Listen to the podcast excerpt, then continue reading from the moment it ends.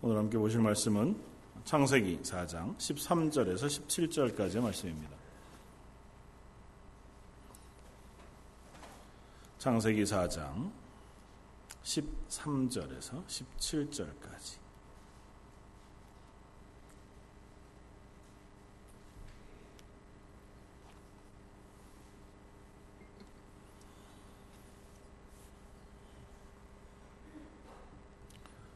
자였으면 우리 한 목소리와 함께 공독하겠습니다. 가인이 여호와께 아뢰되 내 죄벌이 지기가 너무 무거우니이다.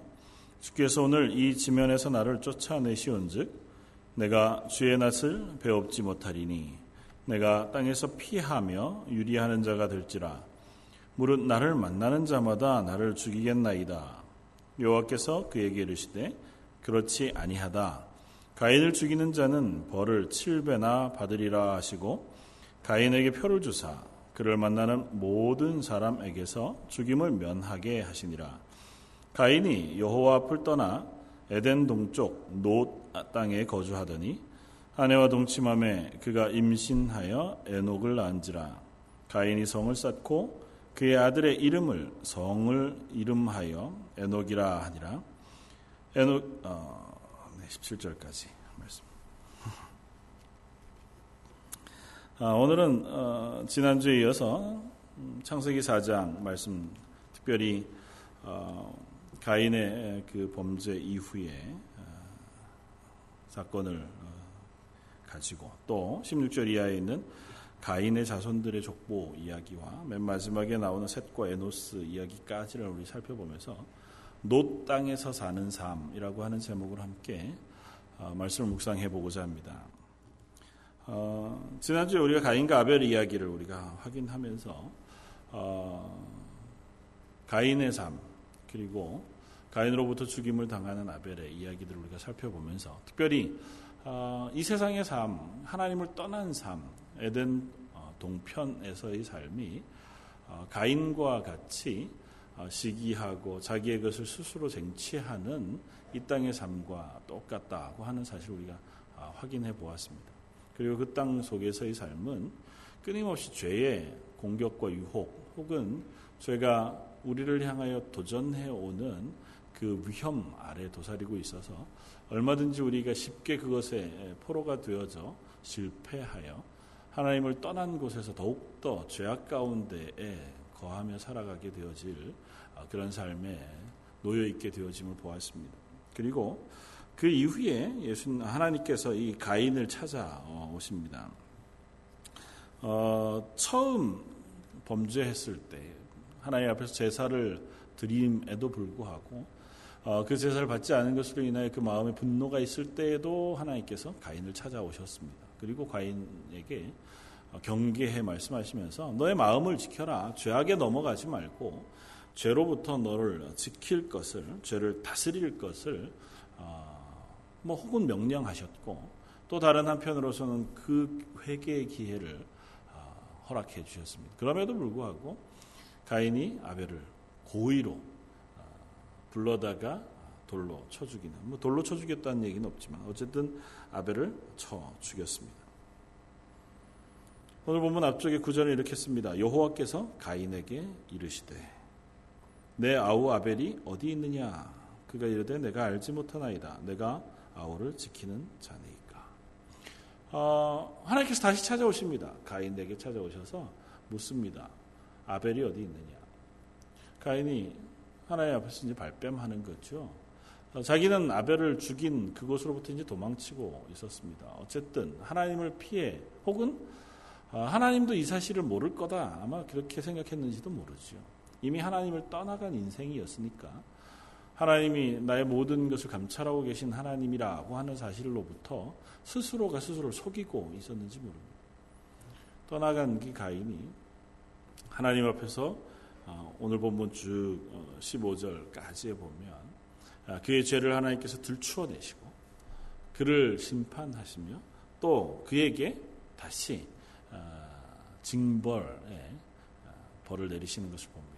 그러나 아담과 하와 때와 마찬가지로 가인에게도 하나님께서 또한 그 징벌로 끝나지 아니하고 그를 보호하시고 또 구원하실 증표를 보내어 어, 가인을 어, 쫓아내시는 것을 볼 수 있습니다. 이 이야기를 통해서 우리는 똑같이 하나님으로부터 벗어났던 가인의 삶, 또 그 가인의 후손의 삶, 어, 그것들을 우리가 다시 한 번 더 확인할 수 있을 것이고, 반면에 가인에게서 죽임을 당한 아벨이라고 하는 한 사람, 그리고 아벨의 모습 속에서 이 땅을 살아가는 성도들의 모습 혹은 예수 그리스도의 모형을 또한 우리가 발견하게 되어질 수도 있으리라 생각이 되었습니다.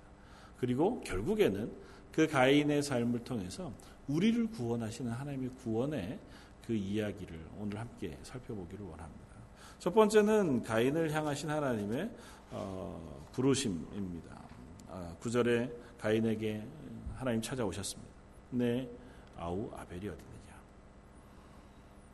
내가 알지 못하겠습니다. 제가 아벨을 지키는 자입니까? 그렇게 어, 가인이 하나님께 묻습니다. 어떤 의미에서는 그냥 숨기려고 하는 이야기일 수 있겠죠. 그러나 어, 하나님 앞에 이 가인의 이야기는 참으로 어, 뻔뻔한 대답에 아닐 수 없습니다. 물론 뭐 자기가 죽였으니까 쳐 죽였으니까 그것을 숨기고 싶은 마음도 있었겠지만 오히려 반문하는 반문의 뉘앙스는 이런 것입니다. 제가 아벨 지키는 사람입니까? 아벨은 하나님이 지키셔야 하는 것 아닙니까? 그 하는 뉘앙스를 담고 있는 거죠. 왜냐하면 아벨과 가인 그 사이에서 일어난 일을 하나님 알고 계십니다.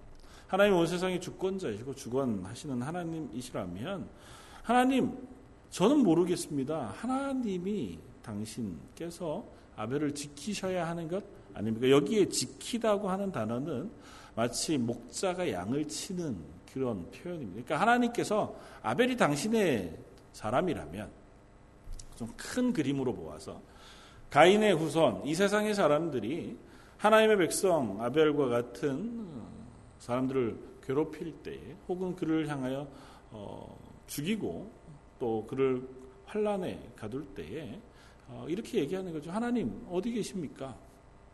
하나님이 하나님의 백성 안 지키시고 무엇 하셨습니까?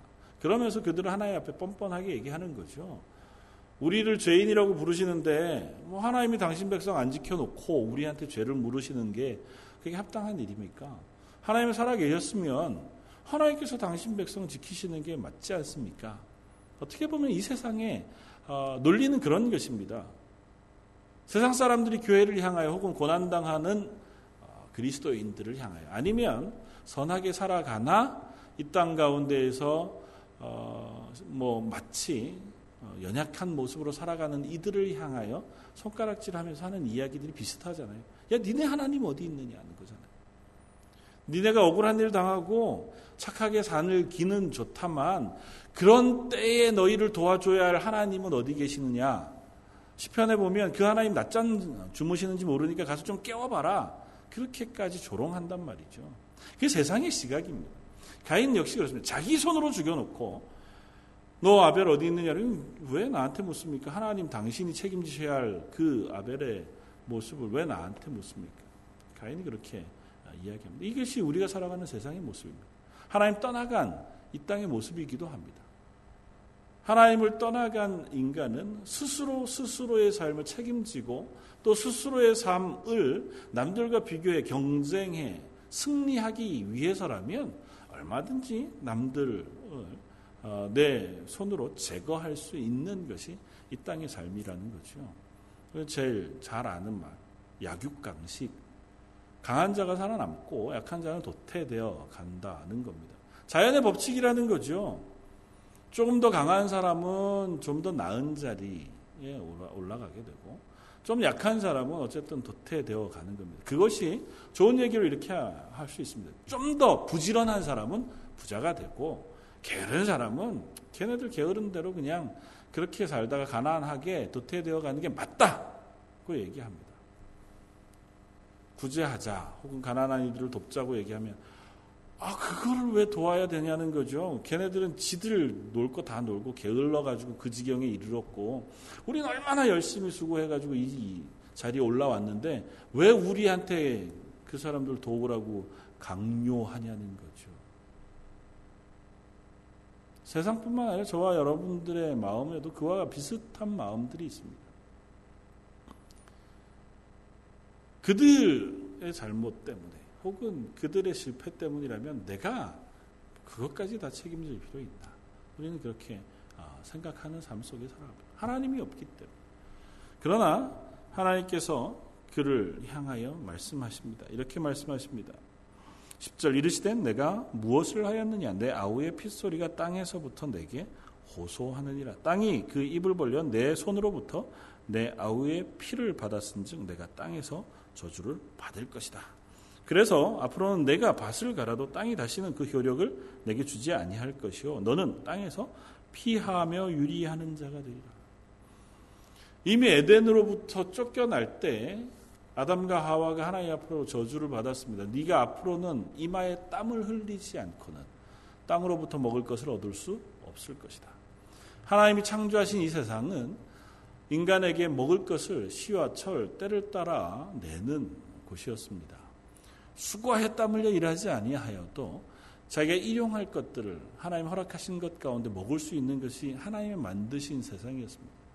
인간이 범죄함으로 그 이후로부터 인간은 이마에 땀을 흘리지 아니하고는 먹을 것을 얻을 수 없게 되었습니다. 인간의 죄악이 땅을 저주받게 했기 때문에 땅은 가시와 엉겅퀴를 내고 그것 때문에 땅으로부터 수고하지 않고는 먹을 것을 얻을 수 없는 지경에 놓여 있게 되었습니다. 그런데 이제는 그나마도 땅이 너에게 좋은 것을 내지 않을 것이라는 것입니다. 땅이 너희가 밭을 열심히 갈아도 그 효력대로 너희에게 주지 아니할 것이다. 그래서 너는 땅을 유리하며 방황하는 자가 될 것이다. 하나님의 말씀입니다. 그리고 그 이유가 네 손에서 흘려진 아벨의 피가 땅을 호소하게 했다고 이야기합니다. 세상이 자기의 시기심, 경쟁심을 따라서 누군가를 죽입니다. 그냥 상징적으로 이 세상이 가나, 가인의 후손들이 하나님의 자녀인 아벨의 피를 빼앗습니다. 그리고 그것으로 인하여 이 땅은 하나님을 향하여 호소합니다. 의인의 피를 흘린 그리고 그것을 받은 땅이 하나님 앞에 호소함으로 하나님께서 그 가인의 후손과 땅을 아울러 저주하시는 거죠. 성경은 종종 그렇게 얘기합니다. 땅이 황폐하여지는 이유가 인간의 죄악 때문이라고 하는 사실을 성경은 곳곳에서 지적합니다. 우리는 그것을 그냥 자연 환경 속에서도 얼마든지 발견할 수 있습니다. 세상 가운데 자연이 황폐화되어지고 땅이 어, 원래 모습을 상실하게 되어지는 대부분의 이유는 인간의 탐욕 때문이라고 하는 사실 우리가 얼마든지 봅니다. 이 북미에도 어, 농사 짓는 지하수가 부족해서 그 지하수를 딴 곳에서 끌어와다가 농사를 짓는 지경에 이미 이르게 되었죠. 그러니까 탐욕스럽게 무엇인가를 더 많이 생산하기 위하여 원래 우리가 쓸 수 있는 것보다 더 많은 것들을 가져다 쓰는 거죠. 그러다 보니까 땅이 황폐해져 갑니다. 그걸 보완하기 위해서 화학 비료를 쓰고 또 그것으로부터 보호하기 위해서 또 다른 약품들을 써야만 하는 지경에 더 많은 것을 얻기는 얻지만 땅은 이제 예전으로 돌아, 돌아갈 수 없는 황폐해진 때로는 사막이 되어져 가기도 하고 때로는 땅이 저 원래의 구실을 하지 못하는 황폐하든 오염화된 땅으로 변해갑니다. 그 인간의 탐욕 때문에 일어나는 이 땅의 모습이기도 합니다. 그건 가인 때부터 지금껏까지 하나님께서 이 세상 하나님을 떠난 인간 자기 욕심을 따라 살아가는 사람에게 주어지는 이 땅의 저주의 모습인 것을 우리에게 보여줍니다. 그리고 또 하나는 그 피 흘림 아벨의 피를 그냥 억울한 죽음으로 얘기하지 않으시고 나중에 예수 그리스도 혹은 교회로 상징해서 우리에게 설명해 줍니다. 예수님께서도 아벨에 대하여 뭐 아벨에 대하여 여러 군데 쓰고 쓰고 있지 않은데 예수님도 아벨에 대해서 한마디 말씀하시는 것이 마태복음에 나옵니다. 마태복음 23장 35절. 그러므로 의인 아벨의 피로부터 성전과 재단 사이에서 너희가 죽인 바라가의 아들 사가랴의 피까지 땅 위에서 흘린 의로운 피가 다 너희에게 돌아가리라. 선지자의 피, 그러니까 하나님 앞에 성전과 재단 사이에서 흘린 피, 선지자 사가랴까지의 피를 얘기하면서 그 앞에 누구부터 시작하냐면 아벨로부터 시작해요. 의인 아벨 그가 흘린 피부터 선지자 사가랴의 피까지를 다 성전 안에서 재단 사이에서 흘려진 피라고 설명합니다. 아벨이 성전에서 피를 흘리지 않았잖아요. 성전도 없을 때고. 그럼에도 불구하고 아벨의 피를 그렇게 설명합니다. 그리고 그것은 뒤이어 나오는 말씀들을 통해서 우리가 약간은 힌트를 얻을 수 있습니다. 계시록 6장에 가면 어, 다섯 어, 6장 9절. 다섯째 인을 떼실 때 내가 보니 하나님의 말씀과 그들이 가진 증거로 말미암아 죽임을 당한 영혼들이 재단 아래에 있어 큰 소리로 불러 이르되 거룩하고 참되신 대주제여. 땅에 거하는 자들을 심판하여 우리 피를 갚아주지 아니하시기를 어느 때까지 하시려 하나이까? 마지막 심판 때에 첫째, 둘째, 셋째, 넷째, 다섯째 인을 떼어가면서 이 땅에 심판이 쏟아집니다. 다섯째 인을 떼실 때에 재단 아래 순교당한 순교자들이 하나님을 향하여 호소하며 외치는 외침의 소리가 이 계시록 6장, 6장 9절 이하에 나옵니다. 뭐라고 외칩니까? 하나님 우리가 억울하게 흘린 이 피를 왜 신원하여 주시지 않습니까? 왜 갚아 주시지 않습니까? 언제까지 우리의 억울한 걸 그대로 내버려 두시겠습니까? 그 얘기합니다. 어디에서 흘려진 피가요? 재단 아래에서. 아벨로부터 수많은 선지자들, 하나님 앞에서 온전하게 복음을 증거하다가 이 땅의 사람들에게 맞아 죽은 순교자들, 그들이 재단 아래에서 하나님께 끊임없이 호소합니다. 뭐라고요? 하나님, 우리의 피를 신원해 주시기 바랍니다. 이 땅을 하나님의 정의와 공의로 심판해 주시는 때가 언제입니까? 그리고 요한계시록은 그때를 분명히 이야기합니다. 내가 한때, 두때, 반때를 지나고 나서 그 기다림 끝에 이 땅에 심판을 이룰 것이다. 그때까지 내가 기다리는 이유는 이 땅에 하나님의 구원받을 백성의 수를 채우기 위하여 오래 참고 계시다고 하는 사실을 말씀해 줍니다. 그러니까 아벨이 죽었을 때부터 이미 이 땅 가운데 하나님의 구원의 계획이 시작되어진 겁니다. 그리고 그 모델을 아벨 때부터 이미 우리에게 알려주시는 거예요. 아벨을 죽인 가인, 그리고 가인의 후손의 삶은 오늘 본문 이하에 계속해서 보여지지만 그들은 자기의 힘과 능력을 의지해서 이 땅을 살아갑니다. 그리고 어쩌면 그 삶은 굉장히 세상에서 승승장구하고 성공하는 것 같아 보입니다. 오늘 본문 16절 이하에 가인의 후손들의 면면을 보면 그야말로 찬란하기 그지없는 강력한 사람들입니다. 마지막 라멕이라고 하는 이 사람의 노래를 끝으로 가인의 자손들의 족보들을 끝을 맺습니다. 라멕이라고 하는 사람, 그 사람으로 대표되어져 설명되어지는 이 가인의 후손들의 삶은 그야말로 자기 힘을 의지하여 끊임없이 스스로를 개발하고 그 능력들을 발휘해 나가 이 세상을 정복하고 이 세상을 짓밟고 그 위에 굴림하여 경쟁하여 승리하는 삶을 살아가고자 애쓰는 사람들입니다. 전형적으로 이 세상의 삶입니다. 그러니까 그리스도인은 그와 같은 삶을 살 수 없습니다. 하나님의 사람들은 그런 삶으로부터 구원받은 사람들이에요. 그러니까 지금 우리의 현재 위치를 잘 살펴보면서 우리가 구원받았음에도 불구하고 여전히 에덴 동쪽에서 혹은 노 땅에서 유리하며 방황하고 있는 하나님 없는 삶을 살고 있지는 않은가를 점검해 봐야 한다는 거죠. 그 삶은 이 땅에서 끝이 납니다. 이 땅에서 끝나고 마는 인생이에요.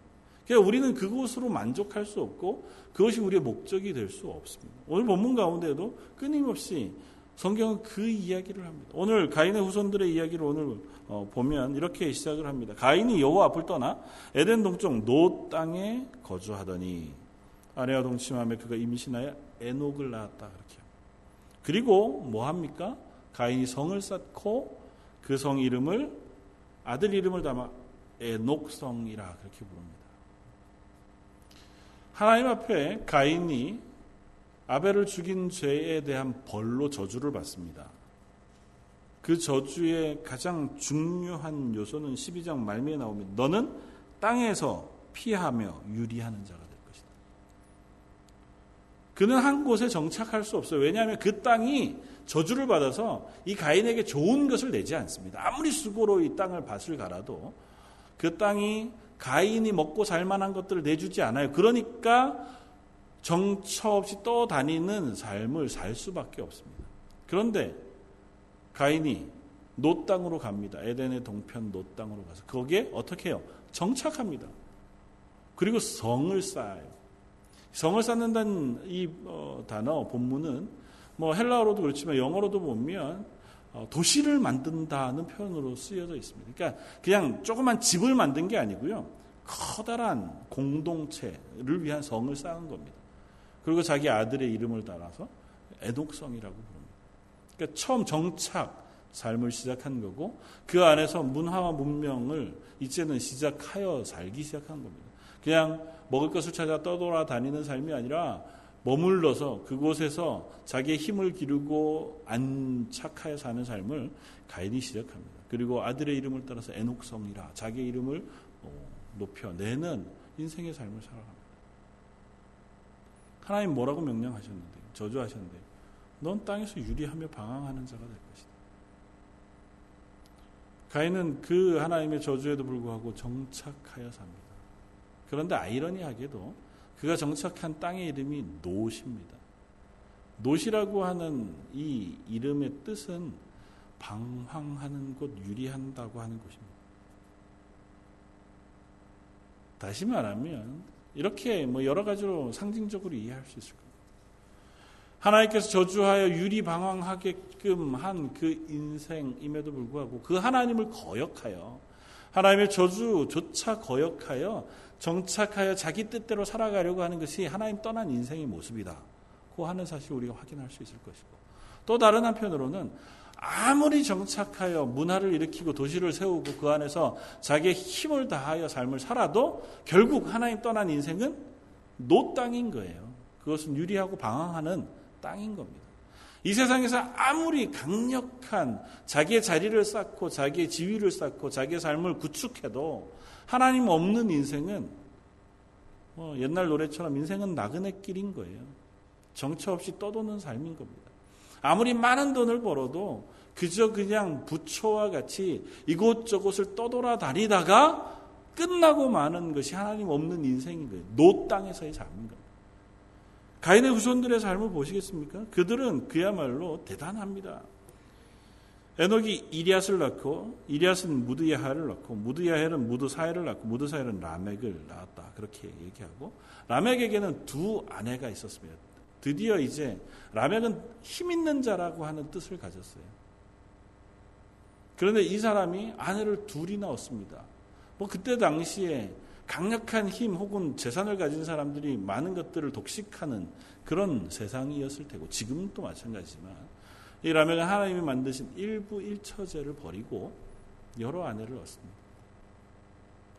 그 아내들로부터 네 명의 자녀를 또한 얻습니다. 그러면서 그 자녀들을 하나하나 소개합니다. 아단은 20절에 야발을 낳았으니 그는 장막에 거주하며 가축을 치는 자의 조상이 되었다.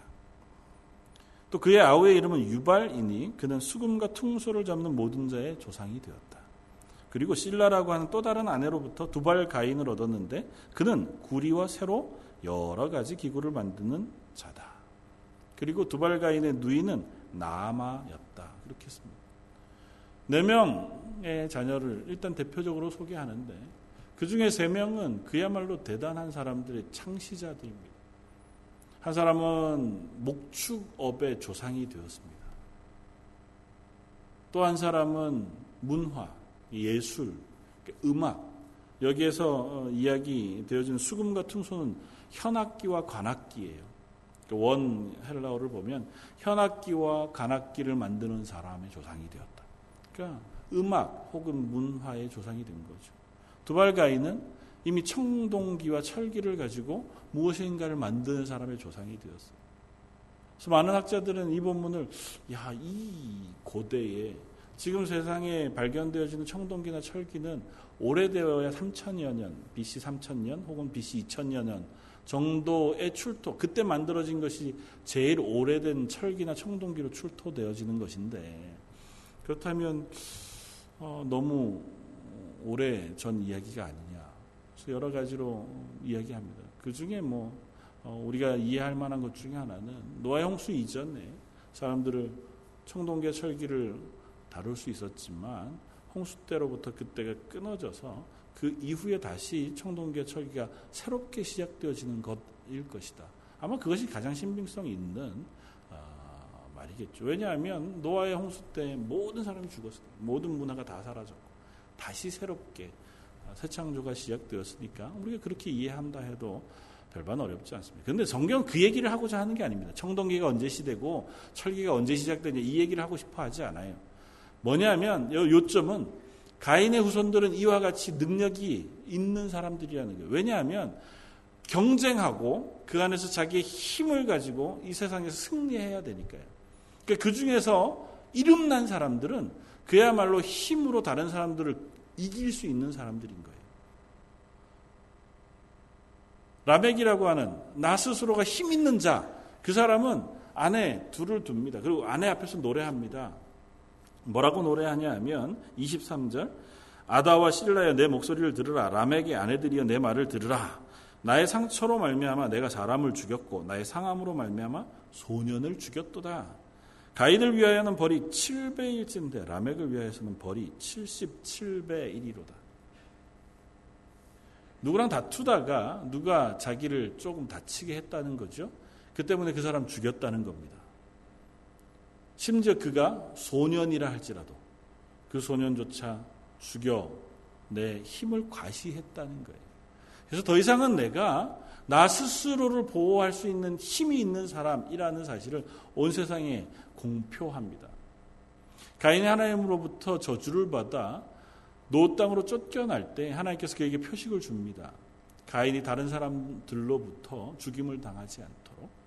그래서 만약에 가인을 죽이는 사람에게는 하나님께서 일곱 배의 벌을 내리실 것이다 말씀합니다. 일곱 배라는 건 이제 완전한 벌, 큰 보호하심에 대한 얘기죠. 그런데 라멕은 뭐라고 얘기합니까?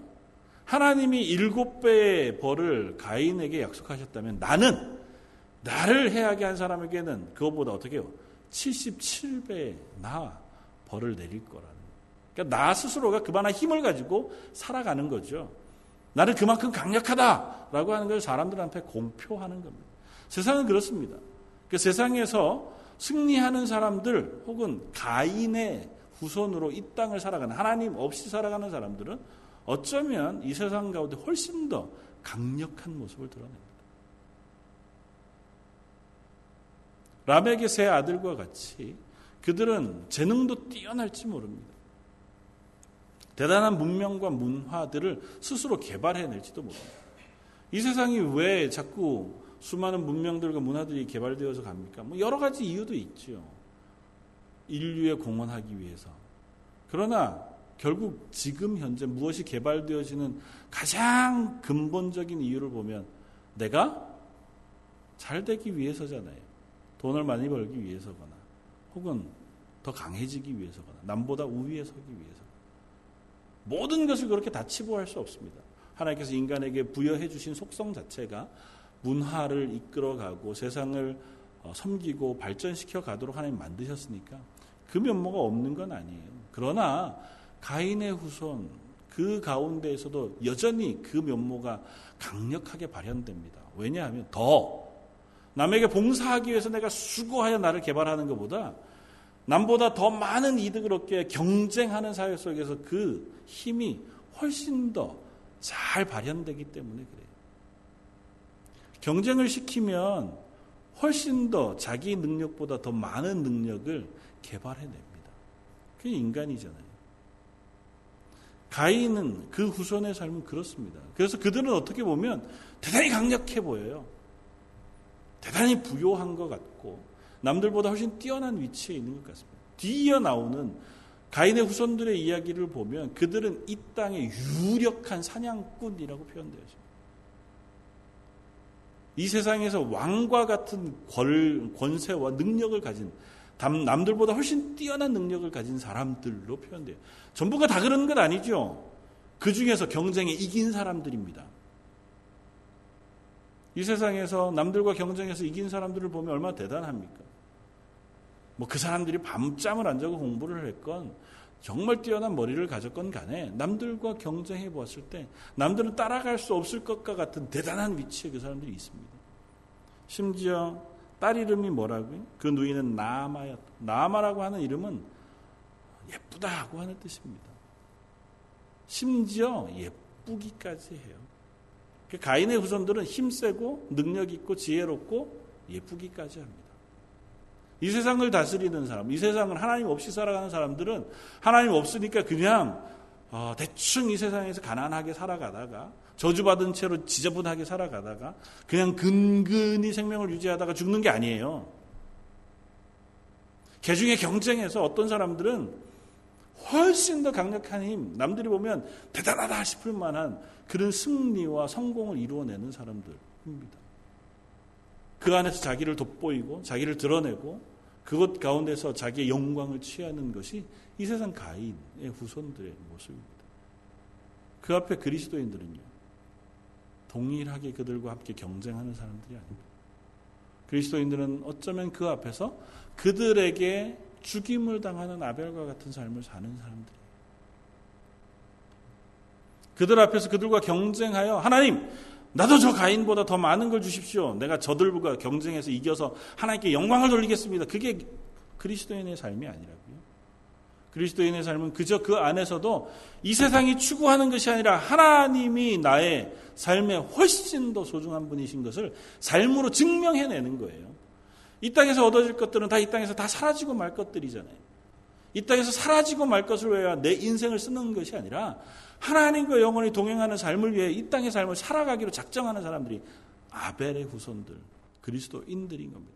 그래서 가인의 후손의 족보를 쭉 써놓고 맨 마지막에 두 줄, 25절과 26절을 덧붙여 놓았습니다. 사실은 셋과 에노스에 대한 이야기는 그 뒤에도 또 나옵니다. 그런데도 유독 다시 여기에다 한 번 부가해서 써놓은 이유는 이것이 그리스도에 대해 삶이라는 것을 보여주기 위해서예요. 25절 아담이 다시 자기 아내와 동침함에 그가 아들을 낳아 그의 이름을 셋이라 하였으니 이는 하나님이 내게 가인이 죽인 아벨 대신에 다른 씨를 주셨다 함이며 셋도 아들을 낳고 그 이름을 에노스라 하였으며 그때 비로, 사람들이 비로소 여호와 이름을 불렀더라.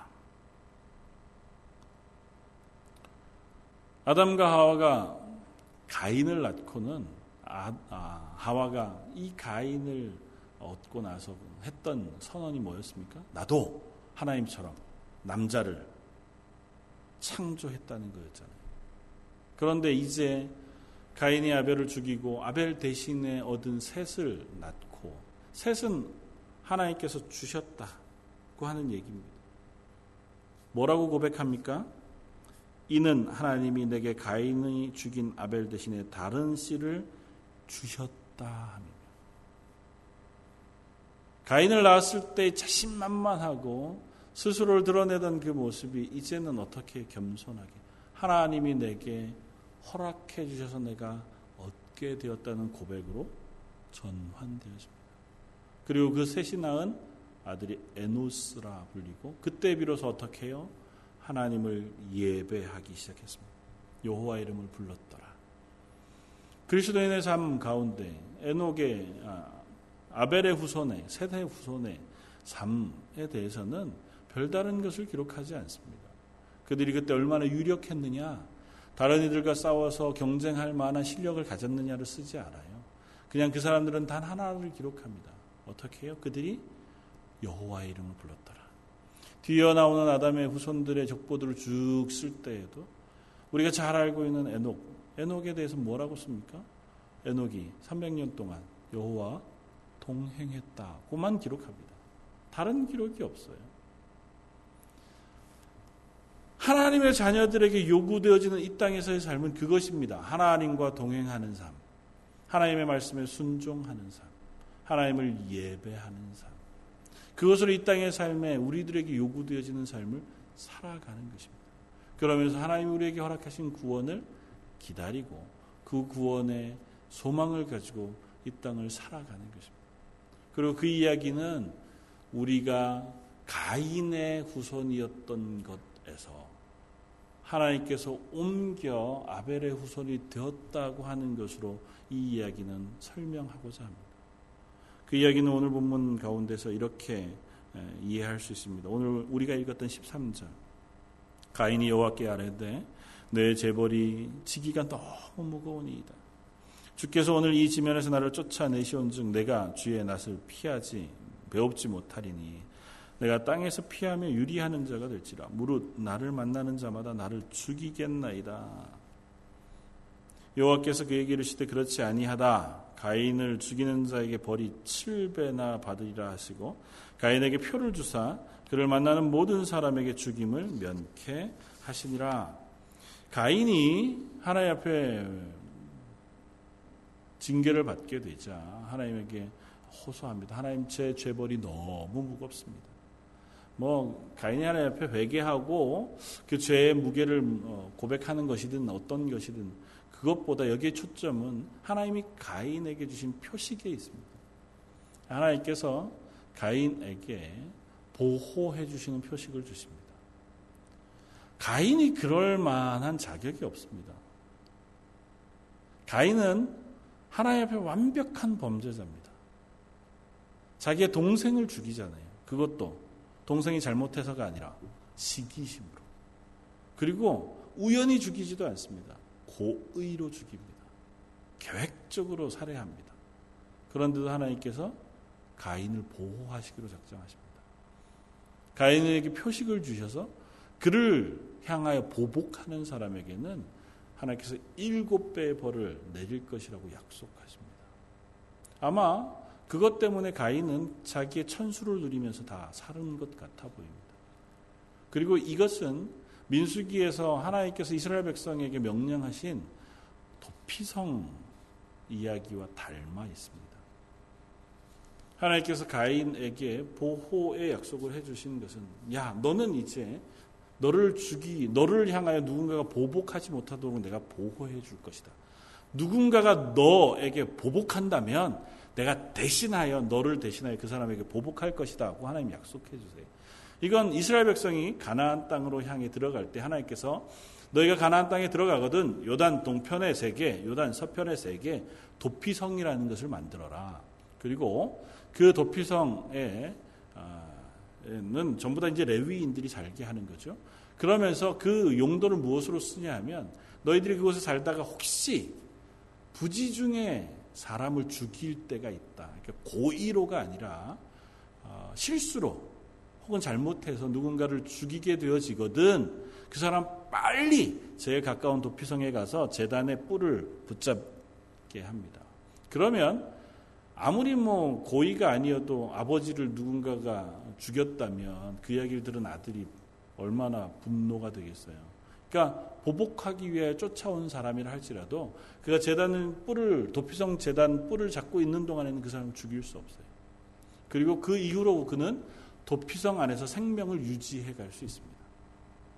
누구라도 그 도피성 안에 들어와서 이 사람에게 보복하면 하나님이 그 보복을 죄로 여기셔서 그 사람에게 보복하시기로 작정하셨습니다. 그러니까 고의로 범한 죄가 아니라 우발적으로 범한 죄에 대해서는 하나님께서 용서해 주시고 보호해 주시는 장치를 이 도피성을 통해서 하게 해 주십니다. 그런데 굳이 왜 하나님께서 그런 장치까지 만드셨겠느냐는 겁니다. 물론 뭐 법적인 제도 그것 때문에 도피성을 만드셨을 수도 있죠. 그러나 그 원형은 이 가인을 향하여 베풀어 주신 하나님의 은혜입니다. 그리고 그것은 무엇을 상징하냐면 예수 그리스도를 상징해요. 성경은 어차피 예수 그리스도를 향하여 집중되어서 모든 이야기가 설명되어집니다. 가인을 향하여 하나님께서 약속하신 것은 이것입니다. 네가 죄인일지라도 내가 너를 향하여 구원의 은혜를 베풀어 주시는 거예요. 하나님의 전권으로 가인을 보호해 주시기로 작정하셨습니다. 그리고 그 보호는 나중에 도피성의 모양을 빌어서 가인을 마치 우연히 범죄한 사람처럼 인정해 주시는 거예요. 가인은 사실은 우연히 범죄하지 않았습니다. 고의적으로 범죄한 거죠. 그런데도 가인을 우연히 범죄하여 도피성에 도망하여 생명을 보존하는 사람처럼 그의 생명을 보존해 주기로 약속하세요. 그리고 그 도피성은 무엇으로 어, 확장되어져 가냐 하면 도피성으로 도망갔던 사람이 이제 밖으로 나와 살 수 있는 해방될 수 있는 길이 유일하게 하나가 있습니다. 그 이전에는 그가 도피성 밖으로 나왔다가 복수하는 사람에게 복수를 당해도 어쩔 수 없어요. 나오는 틈을 다 타서 그 사람을 죽일 수 있습니다. 복수할 수 있어요. 그 사람은 도피성 안에만 생활해야 돼요. 그렇게 해야 자기 생명을 유지하는데 그가 도피성 밖으로 나와서도 생명을 유지하는 유일한 한 가지 조건을 하나님께서 제시해 주셨습니다. 그게 뭐냐 하면 그 도피성의 대제사장이 죽었을 때 내가 들어가서 제단불을 잡을 때 대제사장이 있을 거 아니에요. 그 대제사장이 어떤 이유로든 죽으면 그 기간 내에 도피성 안으로 도피했던 모든 사람들은 다 자유인이 되어 밖으로 나아가 살 수 있습니다. 이건 뭘 의미하냐 하면 히브리서 11장, 12장에서 얘기하는 우리의 대제사장 대신 예수 그리스도께서 죽으심으로 말미암아 도피성 안에 숨어 있던 죄인인 모든 인생을 살려주시는 생명을 허락해 주시는 그림, 그 이야기 우리에게 보여주시는 거예요. 모든 죄인은 그가 고의로 죄를 범했든 우발적으로 죄를 범했든 하나님 앞에서 용서받을 자격이 없는 사람들입니다. 가인과 같은 사람이 어떻게 용서를 받겠어요? 하나님의 보호를 받겠습니까? 가인만 그렇게 했어요. 우발적으로 지은 죄라고 표현되어진 도피성으로 도망가는 사람들로 표현되어졌지만 저나 여러분들이 범하는 죄는 다 우발적으로 지은 죄인가요? 혹시 부지 중에 알고 지은 죄, 모르고 지은 죄 중에서 모르고 지은 죄에 속한 죄만 우리가 짓고 사나요? 대부분은 알고 짓잖아요. 이게 죄인 줄 알면서도 짓고 죄일 것 같아 마음의 양심의 가책을 느끼면서도 우리는 죄를 범하잖아요. 저는 그렇더라고요. 우리는 다 그런 죄인입니다. 하나님 앞에서 그걸 용서받을 만한 자격이 없어요. 하나님이 야 그 정도쯤은 내가 용서해줄게 보호해줄게 그렇게 할 만한 이유가 없는 사람들이에요. 그런데 그걸 왜 우리에게 생명을 살려주시는 구원의 은혜를 베풀어 주시냐면 단 하나 때문에 우리의 대제사장 되신 예수 그리스도께서 죽으심으로 그래서 우리가 생명을 호존받는 겁니다. 그 이야기를 도피성을 통해서 해 주시고 계신 것이고 가인의 이야기를 통해서 해주고 계신 거예요. 그러면서 우리는 어디로 유추해서 이 이야기를 설명해 볼 수 있냐면 구원받은 저와 여러분들은 다 아벨의 후손, 셋의 후손이어서 하나님을 예배하고 하나님 앞에 신령하고 진정하게 살아가다가 그렇게 구원 얻은 사람들이 아니라는 겁니다. 저나 여러분들은 인정하기 싫겠지만 가인의 후손들입니다. 내 욕심을 따라서 경쟁하고 그것 때문에 나와 경쟁하는 이들을 얼마든지 밟아 죽일 수 있는 사람들. 예수님 산상수훈에서 말씀하셨던 그 수많은 죄들, 내 형제더러 나가라 하는 자마다 살인하는 자요. 나가라라고가 뭐라고요? 제일 흔한 욕이라고요. 형제더러 그냥 욕하는 사람은 그 형제를 죽인 사람이라고 얘기한다. 예수님의 그 말씀 앞에 우리가 죄인 아닌 사람들이 어디 있습니까? 우리의 마음속에 범죄 안 하는 사람이 어디 있습니까? 여인을 보고 음행, 음욕을 품은 사람마다 가늠하는 자라고 말씀하십니다. 저와 여러분들이 이 세상 가운데 그야말로 하나님 앞에서 신실하고 정직하게 하루하루를 잘 살아간다. 어떻게 그렇게 고백하겠습니까? 그렇지 않잖아요. 구원 받았음에도 불구하고 저나 여러분들이 여전히 죄악의 사람들입니다. 여전히 죄에 실패하는 사람들이고 가인의 후손들처럼 넘어지는 사람들입니다. 내가 나 스스로를 돋보이게 하고 경쟁에 승리하게 하기 위해서라면 얼마든지 남들에게 상해를 가하고 그들을 위에 굴림하기를 즐겨하고 기뻐하는 사람들입니다. 내 인생의 목표가 그들 위에 굴림하는 것이 기도하는 사람들이 저와 여러분들입니다. 우리는 고의로 죄를 범해요. 고의로 남들을 죽이는 자리에 있습니다. 나의 유익을 위해서라면 얼마든지 남들의 가난과 남들의 실패들을 눈 감을 수 있는 사람들이 저와 여러분들입니다. 그런데 저와 여러분들을 예수 그리스도의 보혈의 피로 씻어 하나님의 자녀, 구원받은 새 생명 얻은 사람 만들어 주셨다는 거잖아요. 가인과 같은 죄인에게 이마에 표식을 허락하여 주셔서 그를 보호해 주실 뿐만 아니라 그냥 보호해 주시는 죄인의 자리에 놓아 두시는 것이 아니라 그곳에서 건져 영원한 생명을 얻는 아벨의 후손의 자리로 옮겨 놓으시겠다는 겁니다. 어떻게 해요? 우리를 대신하여 죽으신 예수 그리스도의 피를 우리에게 뿌려 주셔서 오늘 본문의 이야기는 그와 같은 의미를 우리 속에 그려줍니다. 저 여러분들은 그렇게 해서 하나님의 자녀가 되었습니다. 그렇게 해서 하나님의 구원받은 사람이 되었고 그렇게 새 생명을 얻은 하나님의 사람이 되었습니다. 그럼 묻습니다. 그러면 어떻게 살 것이냐? 너의 선자리는 지금 어디냐? 아, 자꾸 그런 거 묻지 마십시오. 이 세상 살아가는데 그런 거 자꾸 고민하면 얼마나 어렵고 힘든데. 그게 그리스도인입니다. 그리스도인들은 어렵고 힘들 수밖에 없어요. 그 고민을 하고 살라고 그리스도인으로 부르신 겁니다. 왜냐하면 그 고민을 해야 하나님을 알 수 있어요. 하나님 내게 베푸신 구원의 기쁨이 뭔지 알 수 있습니다. 이 땅에서 많은 것을 얻고 이 땅에서 높은 자리 얻기 위해서 경쟁하는 것은 우리 아니고 세상의 사람들, 가인의 후손들, 그 사람들이 얼마든지 합니다. 그리고 그렇게 해서 얻은 것은 이 땅에 다 두고 갑니다. 공수의 공수가 이 땅은 나그네 길이라고 이 세상 사람들도 노래하잖아요. 이 세상에서 얻은 모든 것은 이 세상에 다 놔두고 갑니다. 이 세상에서 얻은 모든 지위도 다 놔두고 갑니다. 남들에게 아무리 존경받는 명성을 가지고 있어도 이 세상에 다 놓아두고 갑니다. 그 사람들이 죽고 나면 내 이름도 이 땅에서 사라지고 맙니다. 그러나 오늘 새벽에도 말씀드렸지만 하나님의 나라 가지고 가는 것이 있습니다. 뭡니까? 하나님이 내게 허락하신 것을 가지고 누군가를 섬긴 것들, 누군가를 구제한 것들, 사랑한 것들, 하나님의 복음을 증거한 것들, 하나님의 영광을 돌린 것들, 하나님의 아, 깊이 알아간 것들, 그 모든 것들을 하나님 앞에 들고 갑니다. 그것이 하나님 앞에 나아가 하나님 앞에 바쳐드릴 멸류관, 금멸류관이라고 성경 분명히 기록합니다. 그것이 또 다른 표현으로는 성령의 열매고 그것이 하나님의 나라의 보화를 쌓는 것이라고 말합니다. 저 여러분들은 그리스도인 하나님의 새 생명 얻은 사람이라면 우리의 삶을 하나님의 나라에 쌓는 보화, 그 하나님을 기쁘시게 하는 것을 위하여 살아갈 것인지 아니면 이 땅에 여전히 썩어지고 말 경쟁하여 내 이름을 높이는 것을 위하여 살아갈 것인지를 우리가 결정하며 살아가야 할 것입니다. 하루아침에 모든 것을 바꿀 수는 없지만 우리의 삶의 방향을 전환함으로 우리가 이 땅 가운데서 그리스도인으로 살아낼 수 있는 저 여러분들 되시기를 주님의 이름으로 부탁을 드립니다. 한번 같이 기도하겠습니다.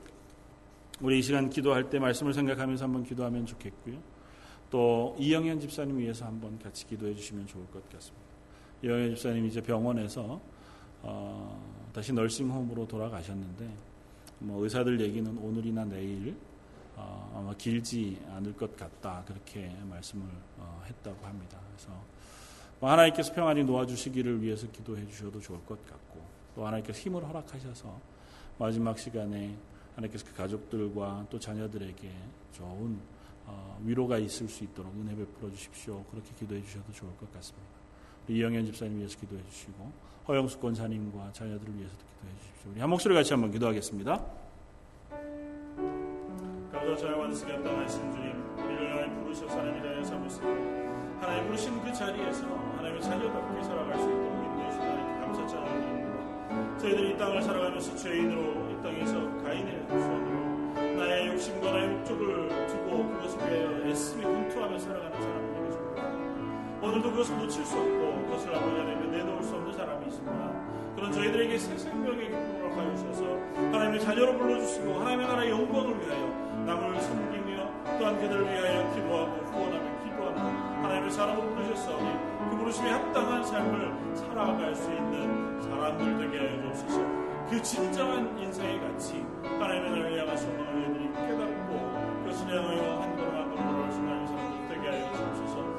하나님 특별히 이 시간 우리 이영현 집사님께 기도합니다 아버지 하나님께서 이 땅 가운데 보내셔서 자기 인생 모든 것들을 잘 살게 하신 하나님 집사님 하나님께서 그 인생에 남는 시간도 주관하여 주시고 하나님의 나라의 소망 가운데 그 가족들이 아, 설수 있도록 은혜를 부어주기를 원합니다.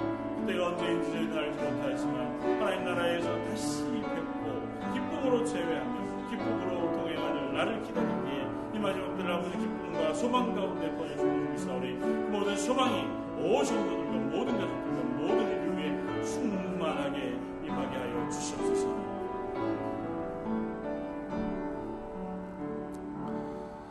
사랑원의 풍성하신 하나님, 저희를 부르셔서 이 죄악된 세상에 나를 위하여 살아가는 죄인의 자리에서 하나님의 자녀로 부르시고 하나님의 그 영광의 자리를 보여주시며 그곳으로 인도해 주시니 감사와 찬양을 드립니다. 저희가 그 소망을 품고 이 땅의 삶을 살아가게 하여 주옵소서. 그 믿음을 가지고 이 땅의 삶을 살아가는 하나님의 사람들 교회들이 되게 하여 주옵소서. 그리고 그 가운데서 매일마다 하나님의 허락하시는 은혜와 복을 누리며 그것을 증거하고 기뻐하는 하나님의 사람들에게 하여 주옵소서. 특별히 지금 이 순간 인생의 마지막 시간들을 보내고 있는 우리 이영현 집사님과 우리 허영수 권사님 그의 가정을 지켜주시길 원합니다. 하나님의 뜻이 어디에 있고 그때가 어디인지 저희는 알지 못합니다. 그러나 저에게 하나님의 나라의 소망을 주시고 구원의 놀라운 감격을 허락하셨기에 이 시간을 소망 가운데 보낼 수 있는 줄 믿습니다. 하나님 저희들에게 그 하나님의 나라를 향한 소망의 풍성한 것으로 채워주시며 특별히 이영현 집사님 누우신 그 침상이 성령님이 동행하시고 하나님의 은혜가 풍성한 자리가 되게 하여 주옵소서. 그래야 이 시간들이 우리 허영숙 권사님과 그 자녀들에게 귀한 기쁨의 시간이며 아름다운 추억의 시간이 되게 해주시고 할 수만 있다면 더 강건하신 육체와 청명하신 말씀으로 자녀들과 시간들을 보낼 수 있도록 은혜 베풀어 주시기를 원합니다. 저희도 그를 위하여 한 마음으로 기도하게 하시고 성도된 그 자리에서 위로하며 격려하고 함께 이 길을 걸어갈 수 있는 사람들 되게 하여 주옵소서. 모든 말씀 예수님 이름으로 기도드립니다. 아멘.